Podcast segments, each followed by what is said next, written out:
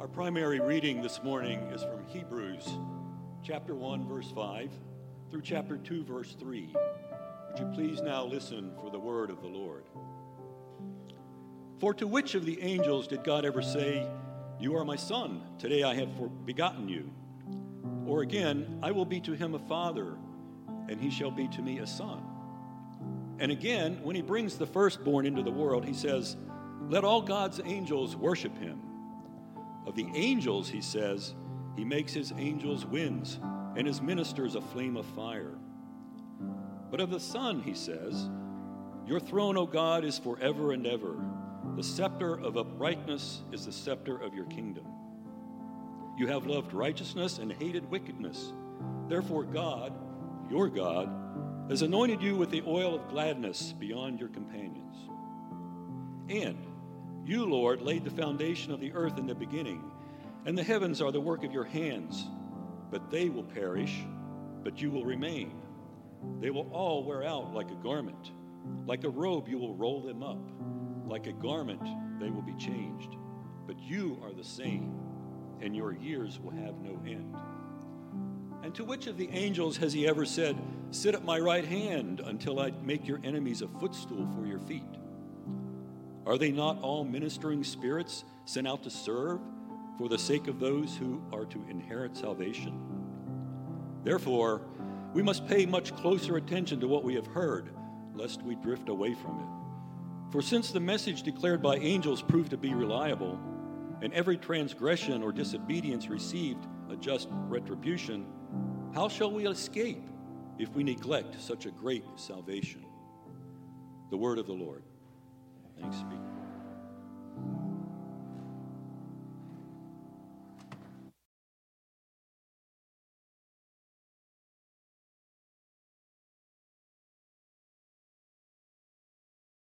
So, angels are uh, pretty hot right now. A recent Gallup poll of Americans noted that a ton of people believe in angels. How many? Well, more people believe in angels than hell. I'm like, okay, cool. Uh, more people believe in angels than the devil. I'm fine with that. More people believe in angels even than heaven. Okay. In fact, belief in angels at 72% came in a narrow second only to God at 78%. Now, the poll didn't unpack why this was the case or why belief in angels exceeds the belief in any afterlife, but it's worth noting that the fastest rise of belief in angels is not among Christians, but rather New Age adherents. There are angel seminars, angel spirit mediums, angel numerology, and of course, angel oriented crystals. You gotta get the crystals, y'all. This increase in angel belief tends to garner two different interpretations. One way of looking at it is that, well, non Christian belief in angels reveals this deep spiritual hunger by people, people who are tapping into biblical truth without even trying. The other view is that this reveals a deep spiritual vanity in people people who approach angels as useful supernatural allies without any of the philosophical or ethical demands that they get placed on their life the way that God might. Or perhaps, like most things, it's probably a little bit of both. Likewise, as the author of Hebrews begins his sermon into this community of Jewish Christians in Rome about angels, there are different interpretations of what is happening in this church. Last week, we identified that the anxiety motivating this shift away from Jesus is the increasing persecution by Emperor Nero, apparently the inventor of the chin strap beard. Ironically, Nero was the one who let the expelled Jews come back to Rome 10 years prior but now he's persecuting them again, except for this time for being Christian. And so the question then is how does this community's view of angels potentially tempt them with a kind of exit, a, a kind of off ramp from worshiping Jesus? Are they considering venerating angels to the point of quasi worship? Or, or is there some confusion about whether uh, Jesus is a quasi angel himself? Or perhaps it's a little bit of both.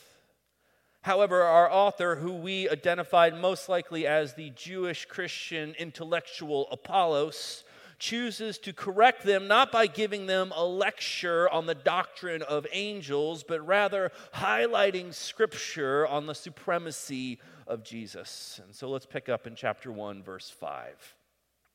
For to which of the angels did God ever say, You are my son, today I have begotten you? Or again, I will be to him a father, and he shall be to me a son.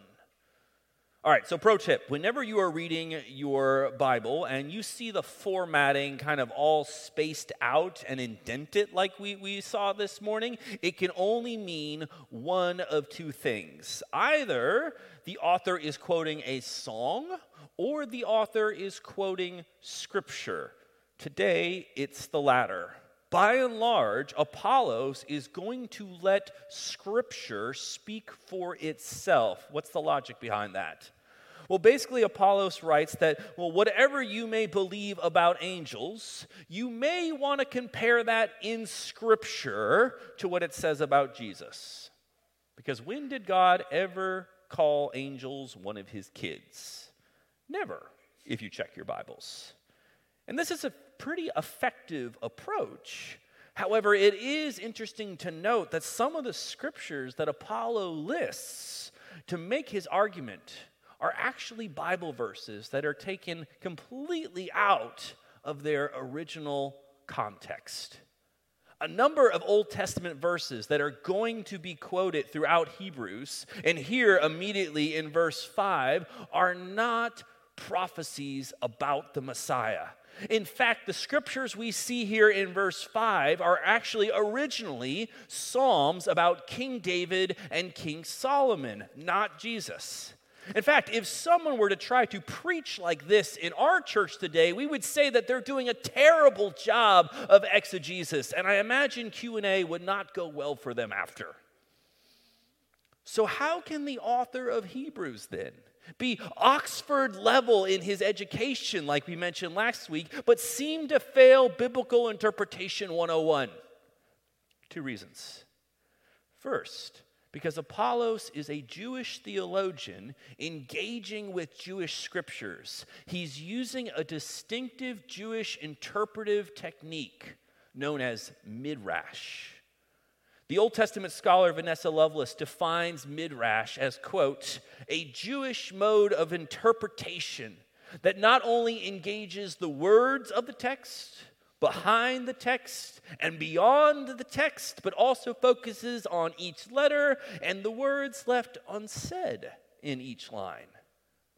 In other words, a midrash is often less about a historical, grammatical interpretation, that's what we modern people are very fond of, and more about an imagery, poetic interpretation. It's less about forcing the listener into a logical proof than inspiring the listener to expand their theological imagination. Or to use a contemporary analogy, think a modern rapper using an eight bar sample of a hip hop classic and then using that to make a banger new song. I think five of you got that. Okay.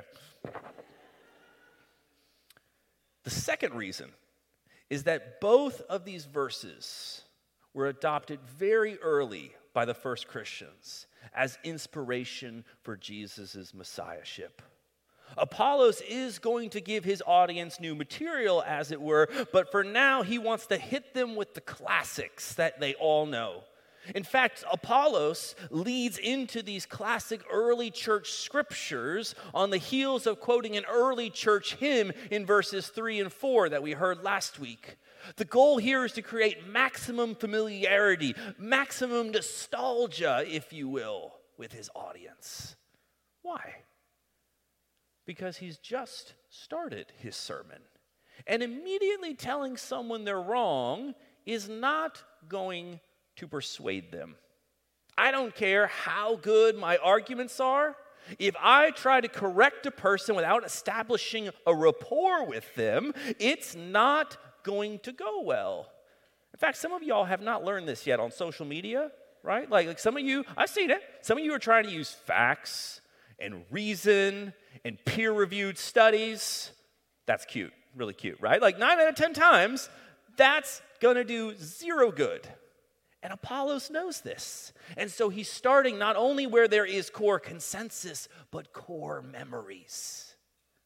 Once he does that, then he begins to expand his compare and contrast arguments with new material. So let's go to verse 6, hopscotching through verse 13. And again, when he brings the firstborn into the world, he says, Let all God's angels worship him. Of the Son, he says, Your throne, O God, is forever and ever. The scepter of uprightness is the scepter of your kingdom. You have loved righteousness and hated wickedness. Therefore, God, your God, has anointed you with the oil of gladness beyond your companions. You are the same, and your years will have no end. And to which of the angels has he ever said, Sit at my right hand? Until I make enemies a footstool for your feet. What's the compare and contrast here? Jesus is meant to be worshiped. Angels are meant to do the worshiping. Jesus is enthroned as humanity's king. Angels exist as servants of humanity's king. Jesus is uncreated, unchanging, and will have no end. Angels are created, perishable, and may not exist forever. But notice what Apollos does here. We've already said that he's not giving a biblical lecture on angels because honestly, there's not that much material to go on. But he's also not denigrating angels. Just like last week, in his argument about the Jewish scriptures, eh, eh, it was not that the Old Testament is bad and only Jesus is good. It was whatever you think about the Old Testament, Jesus is better. It's the same here. Look at verse 7 and verse 10. Of the angels, he says, He makes his angels winds and his ministers a flame of fire. And you, Lord, laid the foundation of the earth in the beginning and the heavens are the work of your hands. They will perish, but you remain. They will wear out like a garment, like a robe. You will roll them up like a garment. They will be changed. It's not that angels are bad and only Jesus is good. It's whatever you think about angels, Jesus is better. Yes, angels are like wind and flame. That is impressive. That is glorious. But Jesus will one day roll up the galaxies of the universe itself and fold it like it's laundry. Now, maybe if I'm into New Age crystals that communicate with angel friends, this message is directly applicable for me today, right? Like maybe I need to realize I should put down the crystals and pick up the communion instead. But if that's not me, is what is being said here have any application in my life? I believe it does. Because the psychology behind the original Hebrews audience is that they are tempted to make a good thing, this thing is angels in this case, and taking that good thing, they will make a functional Savior out of it. A functional Savior other than Jesus. And to be clear, they're not going to outright reject Jesus. They'll just think too little of him. That is, Jesus is fine, but can I pray to these angels too? How might that sound for me? Jesus is fine, but I really need to work on my career right now. Jesus is fine this political cause is really important for me right now. Jesus is fine, but X, this thing, is really what I'm counting on right now. And you know, as long as it's relatively easy to follow Jesus, as long as it's still relatively convenient, I can hold the tension of those two things together. But what will, reveal my functional saviors is the moment that worshiping Jesus starts to get a little socially costly or inconvenient to my schedule or, or conflicts with the thing I really care about. My worship of Jesus will begin to decrease. Because even if I'm calling Jesus my Savior, my functional Savior is what truly has my loyalty. It's what I truly think is making my life worth living. So in verse 14, Apollos offers this wonderful antidote to this temptation. And you know, he doesn't just say, well, stop having functional saviors. Don't do that. No, he wants his listeners to understand the relationship of Jesus to all the other good things in our lives. He says, Are they not ministering spirits sent out to serve for the sake of those who are to inherit salvation? What does this mean? Are not the good things in your life meant to serve you rather than you serve them? You were not made to worship angels. But you were not made to worship your career either. You were not made to worship ideological causes. Y'all, we weren't even made to worship our kids. Apollos says that instead, when you worship Jesus, when you know that you were made to inherit salvation, God will take these good things career, causes, kids and He will help you order them in a healthy way. God will give you clarity about your relationships to these good things so that rather than you being ultimately enslaved by them, they can be of service to your flourishing. And y'all, this is what I'm already loving about Hebrews so much. We're only two weeks in, and I think this is really cool. That despite the appearance of this being this grand theological masterwork, Apollos is constantly connecting the theological to the ethical. What starts off abstract very quickly becomes practical. Look at chapter 2, verse 1. Therefore, we must pay closer attention to what we have heard lest we drift away from it. For since the message declared by angels proved reliable, and every transgression or disobedience received a just retribution, how shall we escape if we neglect such a great salvation?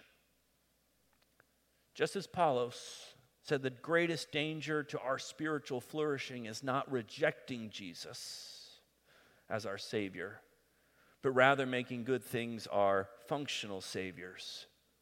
The greatest danger to faith itself is not rejecting the gospel, but rather drifting from the gospel. Here's what I mean I really believe that active rejections of Christianity show that on some level, the person actively rejecting Christianity cares about what is true. That's one reason I, am not particularly worried about deconstruction. It, deconstruction only happens in people who care about what is true. God honors people who care about truth. But look, I've even known atheists who are closer to the gospel than people who claim to be Christians. Why?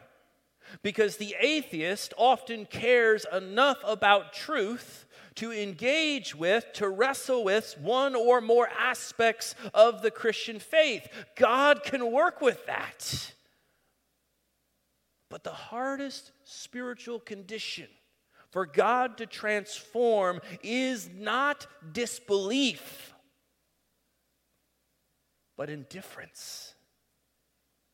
It's not active resistance, but passive complacency. The Greek word that Apollos uses here for drift, paraiomen, is found nowhere else in the Bible, and it is a nautical term. It is as one who floats out with the current. No drama, but no resistance either. Just carried away. Y'all, please hear me on this. Almost every single person I know who has left Christianity has not done so because they deconstruct it.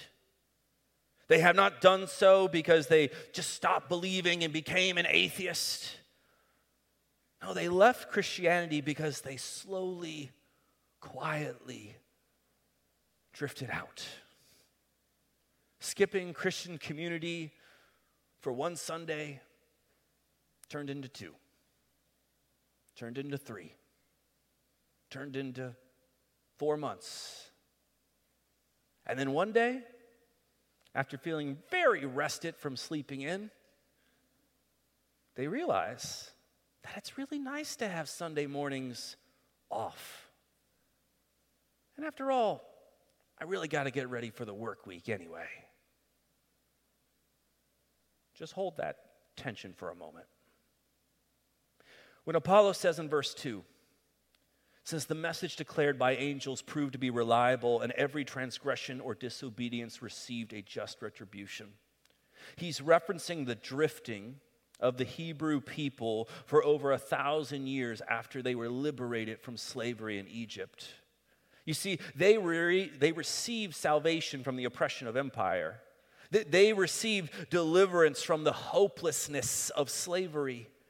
And Jewish tradition says they were then given the Ten Commandments through angelic intermediaries.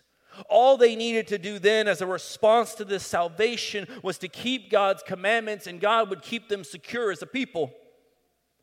But in our first reading this morning in Deuteronomy 4, they are warned that, quote, when your, you father children and children's children and have grown old in the land, if you act corruptly by making a carved image in the form of anything and by doing what is evil in the sight of the Lord your God, then you will soon utterly perish from the land. And yet, despite receiving this message from angels, Apollo says they drifted from what they heard ancient Israel repeatedly stumbled into corruption spiritually, ethically, politically, often within a single generation. And eventually they were scattered among the foreign peoples, just as God warned in verse 27. And so Apollos gives this heavy parallel to a Jewish Christian audience with Jewish history if the result of not listening to angels was being scattered, can you imagine what will happen if we ignore listening to God incarnate? And y'all, notice he doesn't even give an answer. He's like, You don't even want to know. How shall we escape if we neglect such a great salvation? And yet, there's still one more danger but it's probably not what you think. The danger this morning in hearing a warning about spiritual drifting is that, that if we heed this warning, we will often think that the solution is to work harder at being a good Christian. Like, oh, well, if drifting looks like not coming to church as much, and not reading my, my Bible as much and, and not confessing my sin as much, then okay, I, I know what I need to do. I, I need to confess my sins all the time, obsessively. I, I need to get one of those read your Bible and a yearbooks, and hopefully I don't like flame out in Leviticus. Uh, I, I need to not miss church ever, and if I do, I should feel really guilty about it. Y'all, I once met a woman who never missed Sunday school in 45 years. And she had all the pins to prove it. And apparently, they actually make pins for this, right? Like, if she was a four star general uh, of Sunday school, like that, that was what she looked like, okay? But you know what? She wasn't a very nice person. The antidote to spiritual drifting is not working harder, it's not being more religious, it's not even going to church more. Instead, it's what Apollo says in verse 1 simply paying more attention to what God has already said. It's not doing more, it's focusing more. It's not trying to save yourself, it's holding fast to the truth that God has already saved you. In Deuteronomy 4, the prophet that God speaks through says that even if Israel drifts away, and they will, then God will make a way back for them. Verse 29. But from there you will seek the Lord your God, and you will find him. If you search after him with all your heart and all your soul. When you are in tribulation and all these things come upon you in the latter days, you will return to your Lord your God and obey his voice. For the Lord your God is a merciful God. He will not leave you or destroy you or forget the covenant with your fathers that he swore to them. If this is true about God's people then, then this is true for God's people today. However, there's one other caveat. Then, if the Hebrew people wanted to return to God, you had to seek God. You had to do some work to show that you should be taken back. You, you had to search with all your heart and all your mind and your soul, and that was reasonable. But now, the good news of the gospel is that God has even done this on your behalf. You aren't required to desperately seek out God as if God is somehow obscured or hidden. In Jesus, God came to earth and sought you out. You don't have to work your way back into God's mercy. In Jesus, God on the cross gave his heart and his soul so that you could be gifted unmerited mercy. That is a great salvation accomplished by the only true Savior. May we give him all our attention. In the name of the Father, and of the Son, and of the Holy Spirit. Amen.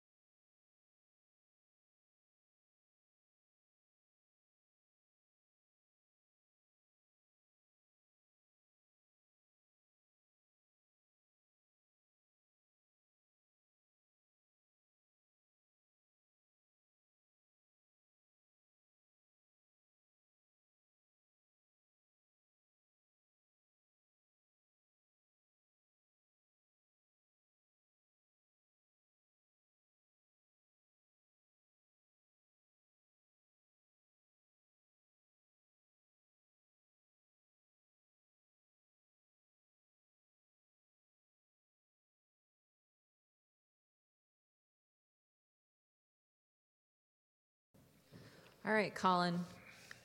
We've got some questions here. Are they being nice today? Meh.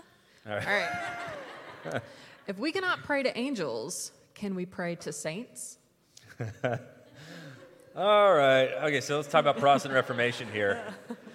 All right, so one of, one of the concerns of the Protestant reformers was uh, the prayers to saints, particularly that the prayers to saints had uh, replaced devotion to Jesus and God. Um, and so, yeah, um, so if you're Protestant, that's usually not in your framework. Now, the question is well, maybe you really want to pray to saints. That's, it's not in my jam.